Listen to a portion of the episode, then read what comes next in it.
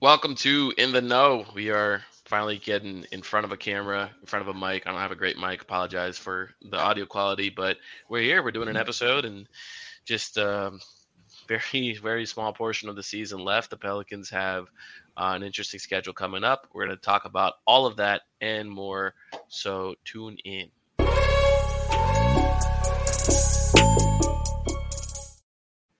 Before we start, this podcast is brought to you by Birdsall Law Firm, the official injury lawyers of Brew Crew Media, located at 918 Poydras Street by the Superdome. Give them a call at 504 523 5413. If you or someone you know has been involved in a car accident or in an accident, make sure to mention we sent you. Birdsall Law Firm, official injury lawyers of Brew Crew Media. Mason, what's up, dude? the Pelicans um, haven't given us a tremendous amount to talk about in terms of their encore performance, which has been uh, disappointing to say the least. But I think we have a, a few things both that you and I want to cover. Um, but you know, before before we get into it, I got to take my dedicated time of the podcast to uh, absolutely trash on Chicago's weather, which is where I'm at. I knew this was coming. I knew it was and, coming. Uh, This place just sucks when it's cold. just cannot cannot begin to process why people want to live in a, a, place like this. But you know, when it warms up, I can I, I can see the appeals. The, uh, did you see uh, that the, the uh, lottery and all that stuff has happened in Chicago in a couple months? That just got released today. So is that so? Try to, make. I'm yeah. I was I'm mad, mad enough at you that you picked this week. I'm going to be in Chicago next week, so uh, missing you by a few days. But yeah, um, that, I, I'm gonna try to make my way over there because uh, usually like they've done it in New York the past couple years, right? Or yeah, well, who do you think the Pelicans are gonna send as their representative? oh man, uh... a loaded question. um, anyways, uh, the the hope is one or two of the Pelicans and the Lakers have uh, really good odds, and um, Pelicans can then end up with a top four pick. But before we get into all of that, let's talk about what they've been doing recently. They're coming off of a um, very disappointing uh, beating from the Lakers at home on their own home court.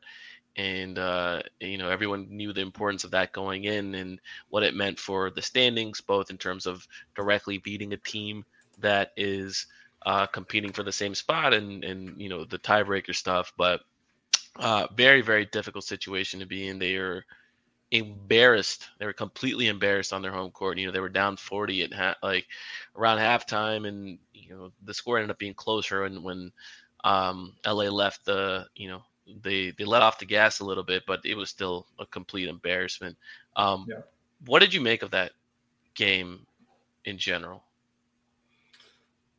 I, I think it's a lot of the, all the things that have been going wrong with the Pelicans all at once. Like I feel like they there was no. I mean, they got the the doors blown off them in the first half, and then I think almost as disappointing to me was that like they didn't even try anything different in the second half. They just like, all right, let's go back to it. And like it's their credit, like you said, they got back into the game, but it wasn't like the Lakers were particularly interested in, in keeping them, uh, uh, uh you know, forty points away. I mean, they didn't feel it didn't seem like they really thought the game was ever in, in doubt, which it wasn't. Um, but I don't know. I, I just I I feel like we see the same things over and over. It feels so long ago, even though like we're talking on Friday, it was the last game they played back on Tuesday, but. Um, uh, it was it's just I don't know frustrating to see that there's it doesn't really seem like there's any sort of like matchup based adjustments and it and yeah I mean like the, they're they're doing the same things over and over again if they're not playing a defense that is absolutely terrible like Portland's or uh, you know it, it just they they struggle to generate any sort of quality looks and that's the story of the last few weeks. Yeah, I mean hilariously the Lakers ended up losing to Houston uh, the next night. They rested is, everyone, right? I mean, no uh, yeah, and AD didn't play. Um, but still, I mean, it's Houston, uh, which is you know it, it, buys the Pelicans some time. But I think you're right. Like all of what's been going on in in these losses is just, I guess, a microcosm of what's been happening across the season. And um, after after that game came uh, some interesting quotes, some interesting events that happened. So let's talk about that. Um, Willie Green came out and said, like, to you know I'm not I, I don't remember the exact quote, but it was something to the effect of like, you know, we got to be better, and if things aren't working, if shots aren't falling, we got to change it up and maybe get JV the ball uh, a, a, little bit. Uh, Christian Clark had, had, tweeted that out, and um, I think you had a really good tweet on on what that means uh, or what you took from that quote. Uh, do you want to talk about that? Yeah, it, I think the, the the it seemed backwards to me. You know, like it, it seemed that you know Willie Green mentioning all those things as as fallback options if the shots aren't falling. It feels like you should be doing those things first, and that's going to help open up the offense. You should you should be trying to get to the line, whether that's attacking the rim, whether that's getting the ball into Jonas uh, and tr- who who you know may be able to draw cheap fouls if he's got the right matchup. Not in every every situation. Like I thought that Lakers game was a bad matchup for him. The Mavericks game with you know with against Luka and Kyrie, terrible matchup for him. But there's definitely situations where Jonas like feeding him, going through him makes makes sense. Like, but just you know, getting all those things that Willie Green mentioned feel like quality offense. And, and so it's easier said than done. Obviously, you can't just you can't just attack the paint, get high quality looks at will, or else or else you you do it more often it's harder to do, but at the same time, it just it just felt yeah, it felt backwards to me. Like that's probably the best way to put it. Do you do you feel like okay, so let's talk about this for a second. Do you feel like that is Willie Green tacitly admitting like he doesn't have control over what the stars are doing in terms of them them just kind of freestyling and doing their own thing and, and not kind of playing to their strengths or do you think Willie recognizes, hey, maybe this is something we should have been doing all along, but really hasn't done anything as a coach to ensure that these things should be happening? I think it's the latter. I, when I look at the Pelicans, I don't see a team that has a bunch of stars who are too who are too proud to not change the way they play. And I know the easy retort is that CJ has been kind of playing like this for a while, but I feel like he's a vet who I, I don't know. I, I just I don't get I don't get that feeling that the, the team is uncoachable because that's what the implication would be is that the team is not coachable to, to change up how they play. And when Zion's on the floor, they they play differently. I mean, and so uh, I, I just I, I I really don't believe that it's you know CJ and BI would be totally unwilling to change. I don't think it's going to come naturally, and that's the thing. That's what that's what coaching is. It's you know you have to help break habits and and and create better you know better offensive flow and system. And so I guess that's you know, th- that's that's kind of my take on it. Uh, you know, what do you think? I think it's a combination of both. Um, I think Bi and CJ are the type of players who want to play a certain style of basketball, and I think that they, when left to their own devices, will naturally play that style of basketball. And and and part of that style of basketball is, I think they like to take the responsibility on themselves to dig the team out of a hole. Uh, they they go for the five point shot, the six point shot when they're down, rather than hey let's let's go back to executing, let's continue generating um, easy looks. No, I think they feel the need to be the ones to put the team on their back, and sometimes the team has very much needed that. And but I think on the balance, we've seen this season that's approach to the game has not worked out. And I think the coaching staff has enabled them to play that style of basketball. Um, I, I think part of it is they deprioritize JV. They have the whole year. You've seen it in his minutes. You've seen it in his touches. You haven't seen a focal a focus to to really get him involved in the same way that they did last year. Um, and when you do that with a guy, he's going to check out. Like he's not going to put forth the same kind of effort um, that you know a guy who is involved and celebrated um, is going to to put forward. So his play, not, I think, not only has his like play slipped, like he's probably taken a little bit of a step back, but like the overall engagement, I think, has dipped because yeah. regardless of if he plays well or poorly, the outcome for him is going to be the same. So that's that's a very um, defeating, you know, place to be in as a player, and uh, yeah. so I empathize him with him on that. But like you know uh, the the whole year since there hasn't been a focus on that there hasn't really been a focus on getting away from the mid-range shots you know you know getting generating paint touches and opening up looks from three or quality looks from three right so like they've said oh we need 35 threes okay well then the role players without further instruction are just going to take bad threes, early clock threes, and that's kind of what you saw in like the, the the early part of the Lakers game. The Lakers were hitting their shots. The Pels felt the need to kind of match that kind of shot profile, and it was bad execution, bad process, bad bad shot taking. And even though it's like, well, we got the number of threes, you know, we got the attempts up, we wanted the threes, and it's like, no, like what goes into those attempts is important. And and and to me, I can draw a straight line from all of that back to coaching, back to you know, I think it goes to the top and and had there been a focus on on different things throughout the season, we wouldn't be having this conversation with 12 games or 13 games left in in in the season. And so um, I think it's tough.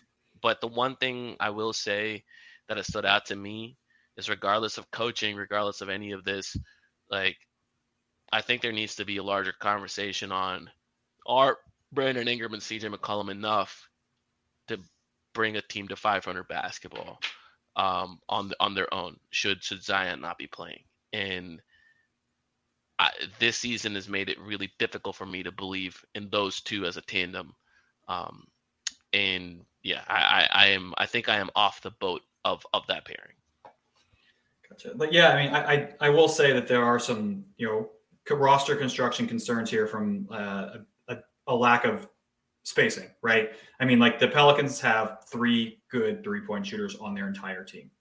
That's that's a problem, right? And so um, that and, and I can appreciate that when you've got her Jones out there, or even you know, a, a, and you have two two non shooters on the floor. Um, you have Jonas kind of taking up space, but not being you know truly utilized. You're creating situations where CJ and Bi uh, it's you know they have a hard time generating good offense. But the thing is, to your point, the coaching that hasn't really enabled them to to create to get better better quality looks. And so I'm I'm not as far out on as you, maybe as you are on the pairing of CJ and Bi. Um, I think you know with if you even have one additional shooter out there, I'm curious what it could look like. And it, but it really, to me, it comes back to making sure that you've got the right, you've got the right system supporting them. Like I, I have been really, and you you were way ahead on this as far as your during like two two months ago when Bi was out, you were talking about how you thought Naji could be in the starting lineup when the team was fully healthy, and I I didn't think it was I, I didn't think his skill set was what they needed, so I was pushing back on that. Um, but now it's just painfully clear to me. Like they, they need a they need a guy who do who's who whose hands you can put the ball in. That's not Bi or CJ who can at least do something and and you know kind of be trusted as a secondary ball handler who becomes a primary ball handler in certain situations because the, the Pelicans' lack of spacing creates a situation where if if, you have Bi or CJ on the ball, there's just not they're gonna defense are gonna crowd them. And so if you've got like Naji out there I don't trust Dyson quite yet. Um, yeah, I don't think he's shown the ability to consistently attack the paint quite yet. He's more like that Lonzo ball connector type. That, that, but like Naji or Josh Richardson or even like Herb Jones enabling him a little bit more with the ball in his hands. Then and you've got you've got Trey, you've got Bi, you've got CJ all around them. That I'm not saying cut their possessions. I'm not saying let them take take fewer shots, but change how they get the ball. You know, change where they get the ball. I think uh, you know getting a little bit more creative on, on who you play together and how they're used can why not? Like what what do you have to lose at this point? I'm on mute. Yeah, I'm with you, and and I think that to me it's it's I think you could shuffle around those pieces. I think you can you know adjust how you're using some of those players. At the end of the day, it's it's a usage issue for me. And if you have you know I think last um, you know, last game the Pelicans basically had like 98 possessions. Bi and CJ used 43 of them, right? So if you are allotting 45 to 50 percent of your offensive possessions to two players, and they aren't able to score at a point per possession, you're gonna be bad. Doesn't matter how you're, you know, who you put in the starting lineup. Doesn't matter how you shuffle it around. When you ramp up the usage of two players so high to the point where you know they're just the the efficiency trade off isn't isn't worth it. Um, most nights you're going to be a bad team, and the nights that you're going to be a good team is when when when they got it going, right? They're both they're both capable of individually getting it going. Sometimes they can get it going together. Um, it you know it hasn't ha- happened all that often, mostly because their shot profile, both of their shot pro- profiles, leaves a lot to be desired. It's mid range heavy. Uh, CJ's done a little better job of, of increasing his three point volume as the season has gone on, but he's dealing with that thumb, and he's going to have to probably get surgery at some point. Um, they they don't really get to the rim. They don't really you know get to the free throw line, and so generating easy and efficient baskets hasn't just been something they've done regularly. And people often look at like, oh, well, Brandon Ingram went nine for 17. That's efficient. It is. It's very efficient. That's why the four other turnovers he had kills the team so much, right? That's four other possessions that weren't used offensively and are likely, you know, like uh like 1.5 points per possession back the other way. Um because because they're turnovers. And and so it's just been to me like I think they're starting to do it a little bit with Trey. They've increased his usage. They're getting him more shots, but they've got to distribute those shots a little more evenly. And that's why, like, it's really painful to see how they've used Jonas because he's a guy capable of eating uh, a lot of usage and being efficient with said usage. And he's, he's at the point where if you're not using him like that, it's not worth having him on the floor because of what he's giving up on the defensive end. And it's it's just so hard to to win basketball games like that.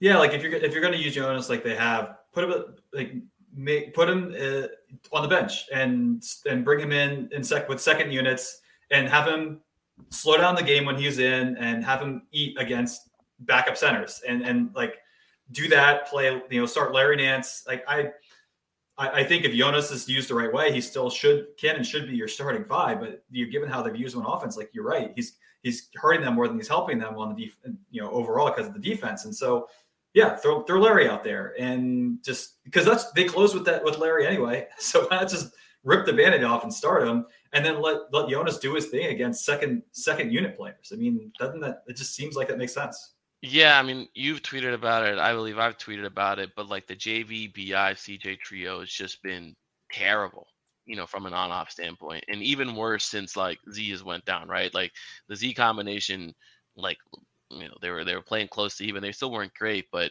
but since he's been gone now, they've just been an outright disaster. And I think for the season, um, right now, with all three of them on for the season, they're negative thirteen point seven seven uh, points per possession uh, per per 100 possessions. Like that is that is just disastrous. They're not scoring at a, at a good rate. Their uh, their offensive rating is is 111.42, which would be like 28th, 29th in the league, and their defensive rating is 125.19, which is just abysmal. And and look, they're not going to bench CJ. They're not going to bench BI. That's just not going to happen. And and it's not something I you know encourage either. And I wouldn't have recommended they bench JV um, at all. But like, let's look at the facts here. They this lineup has been and the starting lineup with Herb and Trey in it just has been downright awful. They start each game down 10, down 12, down 11, and claw their way back, and the bench has to kind of do what they got to do. Try it. Try starting Larry. Just at this point, what do you got to lose? Yeah.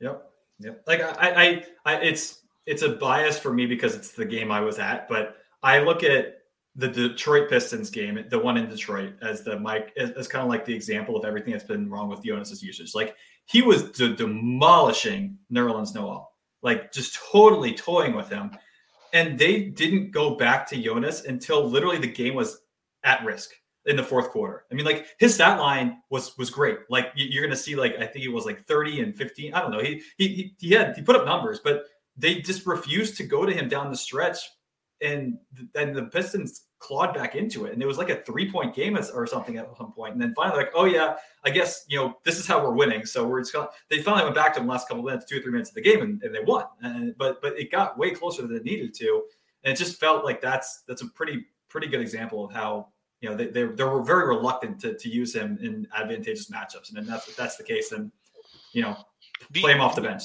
I mean, the other thing is by like nature, if you're bringing him off the bench, then you're minimizing the number of minutes he sees versus like high pick and roll guys that are starters in the league, right? Like right. I think like the Luka and the OKC stuff is like a great example. Like you can't have him spend the majority of his minutes while Shai Gilgeous Alexander's on the court. like maybe try to minimize their overlap, right? Likewise, like you can't, you know, if he plays 25 minutes in the Mavs game, you can't spend 21 of those minutes with Luka on the court. Like that just is is nonsensical. And so I there's just so many like low hanging fruits that the Pels staff has like over the last two years um, have not capitalized on, and, and it's extremely disappointing. And and I think I think you're going to see changes in the staff this summer. I think there there's going to be changes on on the responsibilities. I think they're going to bring in new people. I think they're going to bring in more offensive minded people, maybe a person. I don't know. Um, but I'd be shocked to see them run it back with with this staff and this approach to the game. Yeah. Yeah, I mean, like, and, and, if it's a pride thing for Jonas, like, I get it. The guy's been a starter his entire career, so there's got to be that element to it. But I, I, I want to believe that if you tell him, look, we're gonna, you're, we're not gonna reduce your minutes overall by by much, you know, but we, and when we when we bring you in, we're gonna go to you. We're gonna, you know, we're gonna feed you. I I want to believe that he be at least open to it. Um, if he's not just too defeated already, how, how he's been used. But like, like because I think one of the first things we noticed when Josh Richardson started playing is, wow, someone someone will pass the ball to Jonas. Hold on, hold on. Can we talk about that for a second? Can we talk about that for a second? They started Josh Richardson for three games out of All Star break. They had their practice. Their oh my God, we practiced on a Tuesday. Like CJ made a big deal about it. Like they they got in their extra practice. Their big decision out of All Star break, seeing all of the data that they had, seeing everything that we saw about their offense being completely terrible, was to get Josh Richardson out on the court, bench Trey Murphy. Why? Oh, so we can put a little bit more know-how on the court. And they lost three straight games, and they were unable to score, and they were unable to defend, and it was a complete disaster. And now Trey's back in the starting lineup, and he's been killing it. He's been killing it for like the last ten games or something like that. And and it's it's just like just stupid, stupid, short-minded stuff by Willie Green and his staff that is just completely nonsensical. That and and, and it's it's repetitive. It's like you never learn from the first time you fuck it. Sorry, Lala. First time you mess it up. you know, it, it's like you you never learn from that. And um, anyways, I had to go on my little t- rant there. Well, no, I mean, I, I think um, I the the thing is with when Richardson was in the starting lineup, I think the hard thing to accept is that Richardson did play well, but like his skill set is just like putting in him his skill set and play, taking out Trey Murphy's skill set with the, with what what else was on the court for the Pelicans. It just it didn't seem to make sense. And so like I don't want to not use this as a way to not like Josh Richardson was a he was a phenom defensively in those games. Like he was creating all kinds of problems, but they and, still and, lost. And, like and and not only did they lose like in his minutes, the Pelicans were terrible defensively. Like that's the other thing is like individually he was fantastic, but those lineups were disastrous. They weren't even good. So it's just like you, you can't see the forest from the trees sometimes. It's just I don't know, disappointing. Anyways, they're going into a stretch run. Um, they're coming up against Houston, Houston, Charlotte, San Antonio. Um, yep. Four tanking teams that have no desire to win, but at this point can probably afford to play spoiler. Like, really, who's passing them up in the in the standings? Who who is right? Charlotte's been like below average. I wouldn't even say they've been terrible recently. Charlotte's been, been better than New Orleans. Yeah. Since yeah, Zion like with Lamelo out, which is which is kind of surprising. Like they've had better. a lot of good contributors. it's insane that that they have been like three games better than the Pelicans since since yeah. Zion went down. Like that because they lost Lamelo during that time too completely wild. And mm. um, but yeah, I mean, look, none of these games are um are, are something they should expect to just win outright. Uh, they gotta bring their A game, and all of these games are games where JV should dominate him and they should use him. He's dominated the Spurs all season long. He the first matchup against Charlotte, he completely barbecued him. Houston doesn't have a real center. Like, are we really afraid of Jalen Green and, and Kevin Porter Jr.? Like, come on. Like, I'm going to calm down here a little bit, but it seems to me these are excellent games to get the big fella involved and build his confidence back yeah. up. Yeah, um, I'm, I'm with you. Um, you know, you hope hope, hope that happens. Um, nothing we've seen this season allows me to, to believe it. Um, Devonte Graham's going to drop 40 on the Pelicans. Going It's 12 coming. for 17 from three. It's coming. He's gonna uh, Devonte's gonna look at what uh, didn't Nikhil have a nice game against us earlier this season? Yeah, like dude. Yeah. Yeah, And you, when like they gonna trade JV, JV's going to give him like 27 and 17. Oh, he's gonna give him the business. That's that's gonna be a, a thing next year. Yeah, for sure.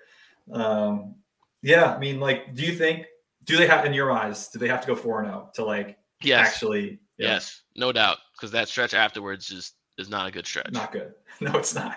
yeah. Like West Coast every, trip. every single win they can get, every road win they can get. Uh, yeah. Uh, at this point, there's just no runway. Yeah. And and any kind of yeah, uh, they, they gotta they gotta get in and you know maybe they, they win these four and and you're looking at maybe Zion like you know a week away and and you're like okay cool, just need to hold the fort for the next three or four games after that, and and maybe you got something but we'll see man we'll we'll see I think um just want to shift the conversation a little bit to like longer term. I think regardless of what happens at the end of the season, we can all agree the season hasn't gone the way many li- would have liked it to go. Didn't Um, quite get the your uh, your three seed projection from before the season. I was they really were on pace. They were on pace until They were. shit happened. Yeah, we're on pace um, for two. The two seed. Forget three. I mean, the Kings are the two seed, and they're going to lock that up. And Yeah. um, so, you know that yeah, while Memphis has imploded in every way possible, Shows Um, shows the value of health, man. It really does. I mean, there are a bunch of teams that you could argue at full strength were good enough to get that two seed this year. I really believe that. Oh, for sure. Kings. Yeah. and um, but you know the the Pelicans, we've we've kind of talked about what they need to do in the summer, what they should do, and we've generally been on the same page. But I think I'm I'm driving the conversation back towards where what we talked about earlier. It's like I think this summer, I'm breaking. I would like to break the big three up. That is me, and me personally, and I think the one guy you can't move is Z, uh, because he is the one needle mover out of all of them and the one the guy capable of dragging you to wins in pretty much any situation. So I think it would be prudent for them to find either high level play creation or uh, high level shooting in the form of a big man. Um, maybe both if they can. I think they have assets to, to kind of figure out which direction they want to go in. Um, I am not opposed. I know a lot of people are like, can't bring in more rookies, can't bring in more young players. I am not opposed to getting contractually younger if you can pick up. Uh, you know, I think the the Pelicans pick is going to be whatever. Like, I don't expect that to be good. I don't. Expect, I don't expect lotto luck, but you know, can you? I'm not. I mean, this is the kind of the elephant in the room. Like, if if you were approached by Charlotte, let's say Michael Jordan sells his stake especially new owners want to make a make a move and they offer you and Charlotte gets the number 2 pick and they offer you Gordon Hayward's salary which is expiring Mark Williams who is a talented young big man the number 2 pick for Brandon Ingram and JV I think like most people would probably say no like that's that's not worth it but if I can get that Scoot Henderson or that Brandon Miller pick the 2 or 3 pick man I I'm I'm strongly considering that. I don't blame you. I think it poses some. No, I guess it doesn't. I was gonna say it poses some time, some some dual timeline risks. That like when it, if you know, assuming Scoot's as good as we think he's gonna, you know, most people think he's gonna be. By the time he's actually like, you know, a guy who you can rely on to be a championship team, is or are we hearing like one, you know, can Zion stay healthy? And two, are we hearing about, uh, you know, Zion wants out of New Orleans? Like, I just think that there there is some inherent risk in doing that beyond just the value perspective of, are you are you kicking the can down the road too much? Because New Orleans is not, you know, everyone's favorite basketball market, and so I want to Yeah. be careful about that. No, I agree with you. I think you need to make moves that, in addition to that, that would shore up the rest of the roster and, and allow you to be competitive. But I think the way I'm looking at it is I have a five year window with Z. And and I'm gonna do what I can in that five year window um, to get as much Do in as possible. Like, it's a five year contract, but do you really want to call it a five year window? I think either health or contract wise, like five years about as good as it's going to get. Well, yeah, that's the optim- that's the optimistic view.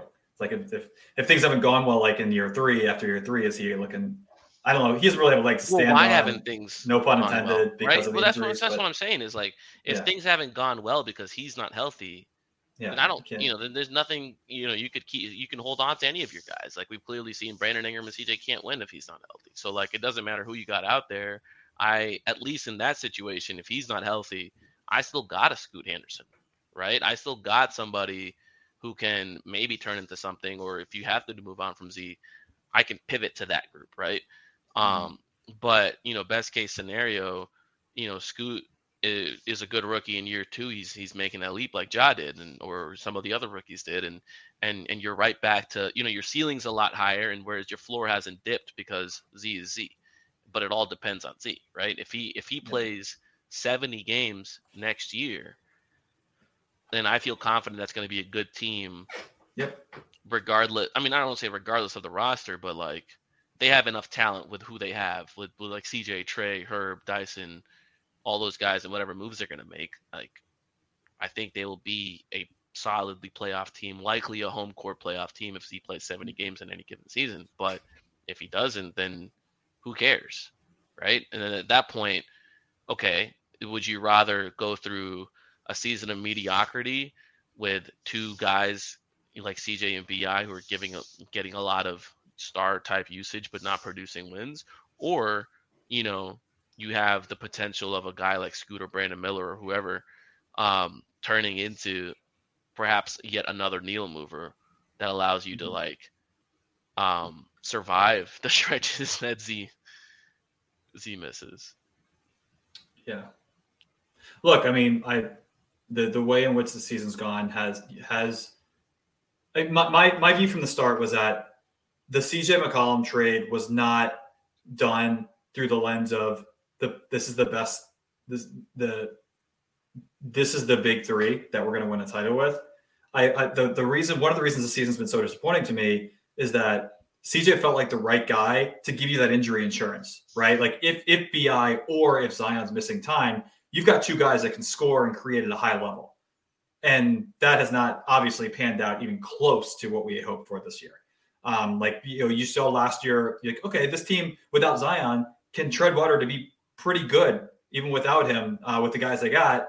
And then you just replace Tony Snell with Dyson Daniels and run it back. And like so, you, you know, there's a lot of reasons albeit around based around a smaller sample size to be optimistic and that hasn't panned out and so if the you know the bi cj tandem is not enough to keep you afloat and you really you're gonna you probably don't want to really structure the optimal team around z bi and cj that just there's a lot of defensive holes there beyond other things um then yeah maybe you accelerate looking to change things up. And like, I'm not saying that B you you trade BI, but I am I am kind of a- agreeing with the notion that the maybe you have to expedite the timeline in which you change things. Um, You're getting so, huh? you're getting there. Well, like I mean, that could I be think you think you Like, see, yeah. I mean, of course it could be CJ. I'm definitely, you know, if they find a good deal for CJ, if they're able to to do that and not have to attach a ton of assets, or you know, the assets they attach are bringing back a needle mover. Hell yeah, I'm I'm I'm all for that. It's just that deal, the CJ deal, I find a lot harder to move. Um, I also think they need CJ from if they didn't trade for CJ, you're not getting this version of Z. You know, if they didn't trade for CJ, this locker and season's probably a lot bigger of a mess than it currently is. It, and and so that kind of adult they need. Um, I just don't think Brandon is that guy. I, I I don't have any faith in him turning into that guy. I don't think Zion is that guy until he can stay healthy because a guy who just isn't on the court is not someone that's going to have the ear of the team. Um, but you know, are you creating a situation where guys are going to tune CJ out? Maybe, but at that point, do you want those type of players on the team? You know, and so I think they need CJ. I think they need a Larry. I think they need vets. Um, I, I they need playable vets. They don't need Garrett Temple types. Uh, they, they need guys that that have, you know, been to war in the playoffs, and and and and they need that. And I think they would need that. I would argue they need that even if they hold on to this big three. They just they they need more of those guys. Yeah. Where did you ever did you ever float the uh I feel like I saw it somewhere, the Ingram for for Bridges before like he started McCown? blowing up yeah. the way he has Yeah, absolutely, absolutely. I, I feel I feel like people were very much uh thought that was blasphemous and now like, you know look at what he's been able to do and I think Mikal's a better player. I'll straight up say it. I don't. I don't care. Um, I look.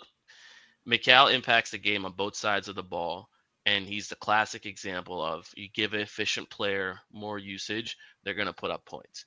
And Brandon Ingram's scoring ability individually is dazzling. It hasn't moved the needle um, for the Pelicans in a way that produces wins.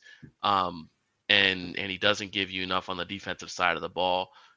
With with Mikal's availability, the fact that he plays 82 games in a year, like he like never misses, literally just doesn't miss a game.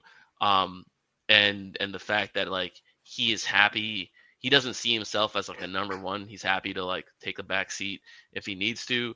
Um, his contract, all of the above, I will. Like if if you offered the two teams a trade, I think Brooklyn immediately says no.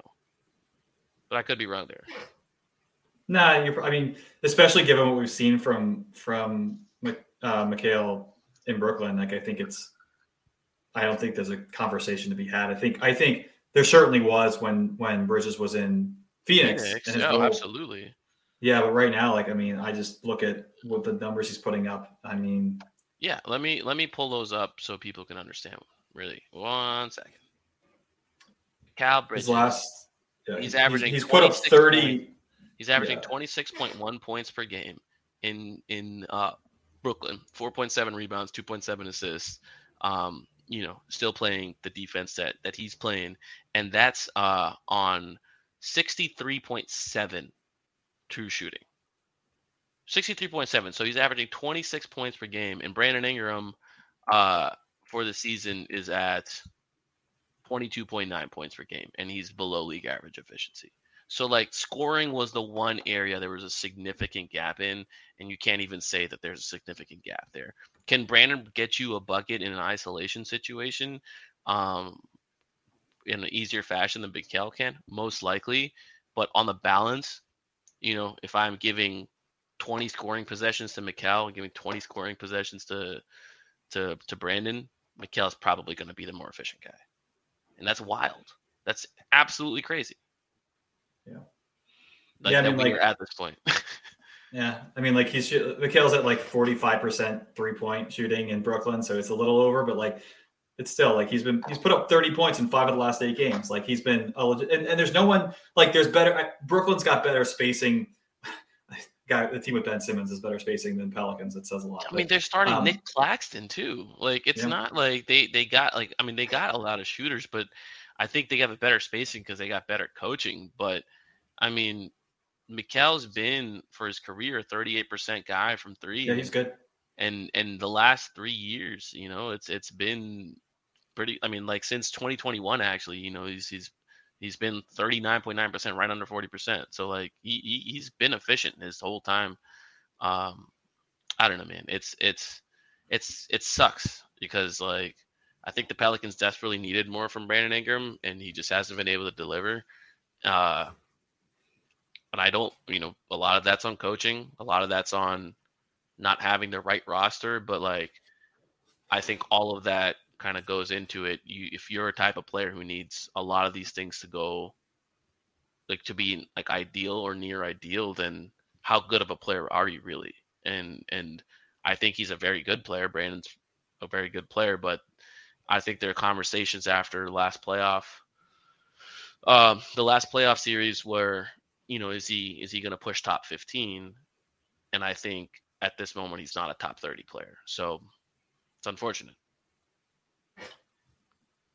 Yeah, I mean, I'm. I, I feel like I'm a little bit more lenient on BI and, and, his and kind of what's I, I think I put a little bit more of it on on coaching and a little bit less on him and, and coaching and, and, roster construction just because of how few shooters the Pelicans have had um, this season to work with. Um, and so it is disappointing. Like even the, the the frustrating thing is like even like last year they could throw Tony Snell out there who didn't give you anything else, but he could shoot. Like the Pelicans now, they just they literally only like there's no one down the bench that they can put in and say, all right, this guy's you know not, not that good of a player, but at least you know defenses care when he spots up. They have three players that like that, and one of them doesn't shoot threes. Bi, he's just he, he he won't shoot threes anymore. Um, and so it's, essentially it's CJ and Trey, your only two volume shooters who defenses actively care about. And so that's a that's a real big problem for any any any offense or any scorer it just full stop. And and so like he's I, taking I'm less you. threes than last year, which is crazy. And he like didn't take threes last year. Took four point one a game. He's at four four zero a game this this year. Yeah. You know, per per hundred possessions, he's at five point eight, which is he was at six oh last year. And the two years prior, he was at eight point four and eight point six. Yeah, and like he can shoot over guys too. So like that's that's the another frustrating thing is like you know he's dude's super super uh, tall as, as like a, a, super long wingspan too. Like it, it's it doesn't like there's no reason why he can't take more. It's not you know it's not like he's like CJ CJ shooting and CJ's six four and so I don't know. I'm just that's one of the things I'm not three on a good day. so like yeah that that's that I think that's one of the big big complaints I would have around it, it's probably and that's that's a good question. Is it coaching or is it just will, lack of willingness to shoot them? Um, I mean, it's both. But it, it's it is it's it's both, right? Like I think a, a good coach or good coaching staff gets that out of it. Um, I don't think Stan was a good coach. I don't think Alvin was a good coach. Ingram was taking a lot of threes under him, a lot more threes, right? They were able to do it. Um, there's just been no focus or emphasis on from the coaching staff from getting him to do it. Um, it's not that he's unwilling. I mean, he is. He's not. He's not like like a willing guy, but you, you can coach him to do it. He's very coachable. I think that's. He has every like everything that makes you want to believe in him. I, you know, from from the offensive skill set to the passing to the size to the personality, the low maintenance, the um, you know, even the way he bought in on defense last year. I thought he was a needle mover uh, on, on on that end, and this year, I think he's gone back to being a disaster on on defense, and it's unfortunate. I think he's had moments of individual greatness. Again, very capable of of those flashes, and so it's like, what what is necessary for you to put it all together, and and how much patience should a team have, um, you know, to in, in order to wait for that? Because I think at this point, the thing I keep coming back to, it's very very basic but at some point, you know, you are who your record states you are, and it's been seven years, and he's been unable to shift the team towards winning in seven years. Like a winning record has just not been something he's been a part of. Yeah, I mean, I don't know. I, I just and, and I, that's I can't not, help. That's that's not great because you're like, okay, well, the Lakers years you can just write them off. They sucked, right? And then the LeBron year, okay, that sucked. Okay, the first year with the Pelicans, that one was weird. Zion got hurt, but Jrue and all them, yeah, okay. But he was an All Star that year. Stan Van Gundy year, pandemic year, COVID year, weird. Last year, again, at each individual year, I think you can figure out, you know, you can point to something that contributed to them not winning. But a lot of that has been him. A lot of that has been also his inability to stay on the court. Just can't you can't win if he's not playing too. So it's like you have a guy. What do you do with a player who you know, a, a third to ha- a half of his games, a half is extreme, but like a third to, but yeah, I mean that's the range. A third to half of his game he's gonna miss, and and the other, you know, sixty percent of the games that he's gonna play, maybe you know, like you don't know what you're getting out of him necessarily. Like you you know like the point ranges you're gonna get. He's probably gonna put up twenty to twenty five points in any of those games, but you don't know if you're getting the impactful Brandon or a guy that's just floating and taking a lot of shots? I I don't know. I, am I, I guess my feelings towards this are there are a lot. I feel like there are other players around his range of eh, who you could potentially say a lot of the same things about like if you have if you okay so take, like, I, I'm I'm thinking about Chi- Chicago. yeah Like, like there, I think there are a lot of corollaries between the Bulls and, and the Pelicans. definitely hmm Yeah. so let's talk about that like sure and so like last year i guess how do you view how do you view bi compared to the two scoring wings on the bulls like LaVine, LaVine and DeRozan? So let's talk about LaVine for a second. LaVine is at almost 25 points per game, right? He's at 60% true shooting. Both those marks are higher than Brandon. And I think if you look at the Bulls team context, they are much more talent devoid than the Pelicans. And I think they're they those two guys, LaVine and DeRozan, and their coaching staff is trying to make the best out of a shitty situation, whereas the Pelicans have more talent and they're squandering it. Um, and so I think I would put them in similar tiers. Like Brandon's on a similar tier with those two, but I think when you compare the roster, the Pelicans roster is far better than than what the Bulls roster has. And I think if you were to swap the two, the Bulls are worse and the Pelicans are probably two to three wins better. Not not significantly. I'd say two to three wins better. i don't know if i agree and the reason is coaching like do you think the bulls are uh, a materially better coached team than the pelicans right now like and I don't think they're a greatly coached team, but yes, I think the Pelicans are a poorly coached team. So I would say yes. Okay. So, and even despite that, you think you plug you plug LaVine in to Bi's everything Bi's role and all that. You still you you you really believe that the that the Pelicans are a better team. No, I think if you swap Bi and CJ for LaVine and DeRozan, the Pelicans Oh. are a better team Gotcha. by Sorry, I two to three wins. By I think if you were just due to do a straight LaVine and Brandon swap, it's probably a wash. Okay. I I think that's I think that's fit, mm, I think it's probably a wash, but mm, actually, I'll take that back. I think um, you're going to Bulls are a little worse. I, Bulls are a little worse, and I think your Pels you're going to get more wins simply because LaVine's played 64 games. Oh, okay. That's fair. I was He's saying like I, 64 games, and and Brandon's played 33. Yeah, okay. I mean, I, I think yeah, the the two X games played is a huge factor here, but I, I, I don't know. I, I think I think the Pelicans are you know if you get this equal games from both players, I think the Pelicans are a better spot with Bi than with LaVine. But I think I think the I think the CJBI for DeRozan and LaVine swap is fascinating. Like I hadn't even thought about it that that broadly before. Um, yeah, I mean th- that's yeah, like like from a realism standpoint, like no team's ever going to make that trade. But no. Um, but yeah, I mean, I think, yeah, I think that LaVine and, and, and Brandon are, are similar to your players. I don't think anyone's mistaking them for, you know, all NBA players at this moment. I think LaVine, um, LaVine has more physical issues at this point, but remarkably has still played more games than Brandon, um, each of the last three years, uh, which is saying a lot. Um, you know, even last year, LaVine had was like on one knee. He played 67 games. Brandon played what 53, 55, something like that.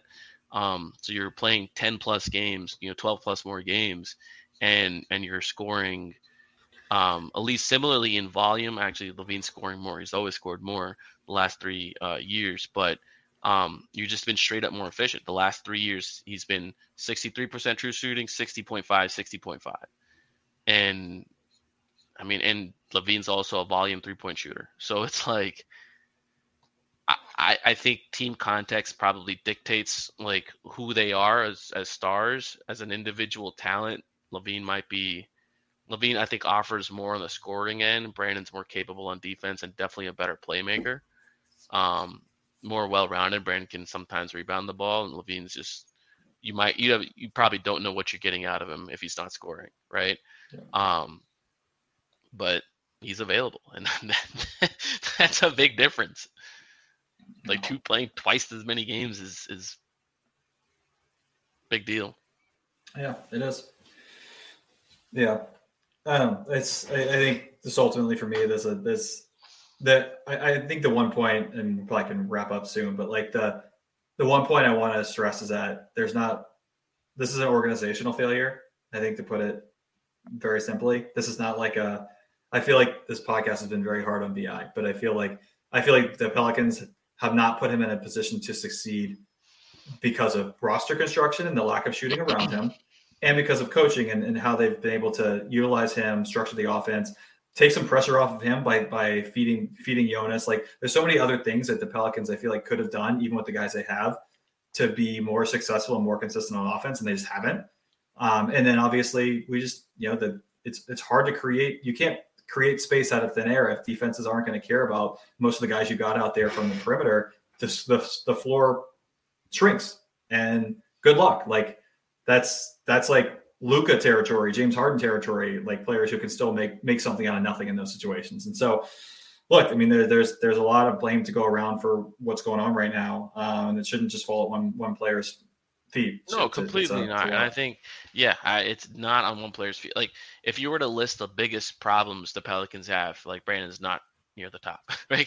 that, that's just not that's just not the case uh, in in in any sense. It's just he's the highly paid player in the star, so he's going to get most of the attention. Um, yeah. And uh, and and frankly, like CJ just hasn't been good, and and that the con- goes back to our conversation earlier. It's like when you have two of those guys who consume as many possessions as they do, they need to be efficient, and and yeah.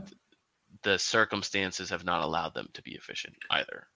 Yeah, I, I do feel like we're we're uh, we're being we're going easy on CJ here, and, and like because he's he's paid just as pretty much just as much as Bi is, and I know he's had a thumb injury, so it's really hard to like, but but also like you know he's kudos to him for playing through it, but like there you know he's he's came up short too, and so we spent a lot of time. Big time. He, there's so many. He, he his shot selection kills the momentum so frequently, um, and it's it's tough, and and I they, they gotta rein that in and and that's why like when we talk about like i don't like those two together i would like to break them apart it's like i, I that's why like they like i mm. think in a perfect world it's different yeah in, in a perfect world you're moving off cj and and you're getting back an adult and you're also getting back you know a talented guard but those two things right now in the nba at the guard position are nearly impossible to find because every team holds on to them. Um, so so uh, so yeah, I think the the perspective I always come at it from is, hey, long term, I'm trying to build a team. What's the positive value play here? And unfortunately, the the conclusion I've arrived to, and it's doesn't not saying it's the right one. The conclusion I've arrived to is it's probably easier and more worthwhile to move Brandon and then restructure the team uh, than it is to move CJ and build around Brandon and Z. But I guess the counterpoint is if you if, if you want to make a move this summer, I I'm if you feel like you have to, I agree.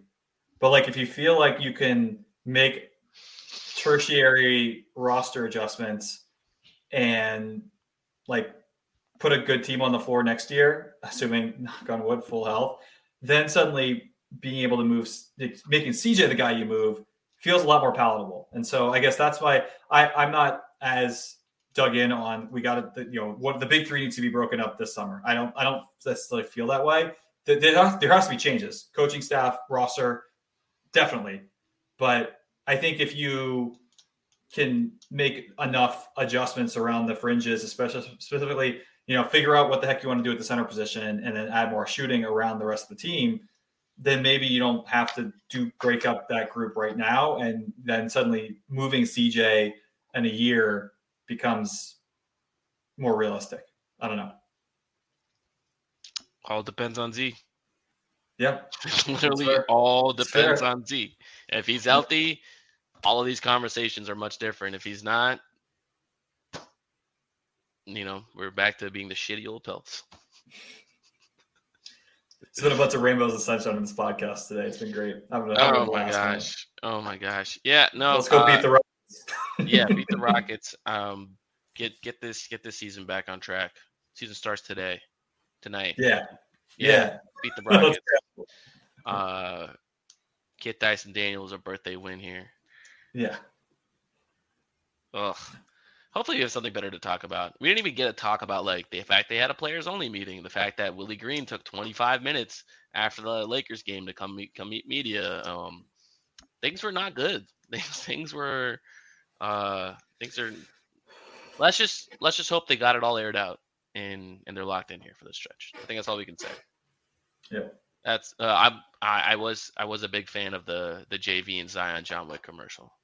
Yeah. That was cool. We, we I, need I feel like stuff. yeah, I feel like you need more of a role for for JV. Like he didn't really say much, but uh, but yeah, that was uh, it was good stuff. classic JV not being utilized to his potential, huh? yeah, we, we saw that offseason interview when he made when he like imitated LeBron James. Like, there's potential there. We just gotta There's so much into it. potential there. That I I hope he's in the movie like Boban was in the in John Wick Chapter Three. Yeah. Um, that'd be great. I hope he just continues to bring random tall European players into his movies, and uh, that'd be fantastic. yeah, for sure.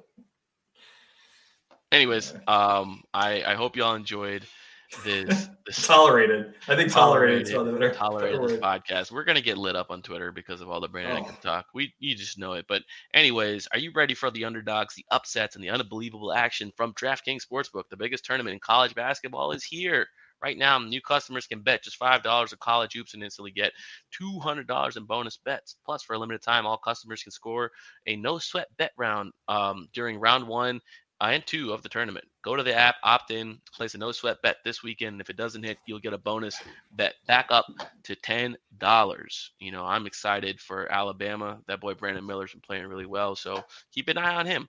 Um, download the DraftKings Sportsbook app right now. Sign up with the promo code BOOT B O O T as seen on your screen. Uh, new customers can bet five dollars and get two hundred dollars in bonus bets instantly, win or lose. Only at DraftKings Sportsbook with the code B O O T. Minimum age and eligibility restrictions apply. See show notes for details. Thanks for listening, folks.